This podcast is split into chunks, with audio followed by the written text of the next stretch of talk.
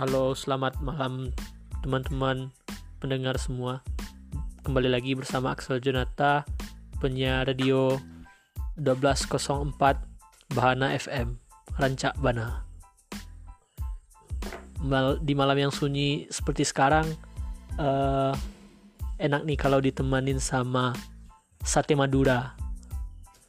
Sate Madura yang uh, rasanya tuh legend banget gitu lah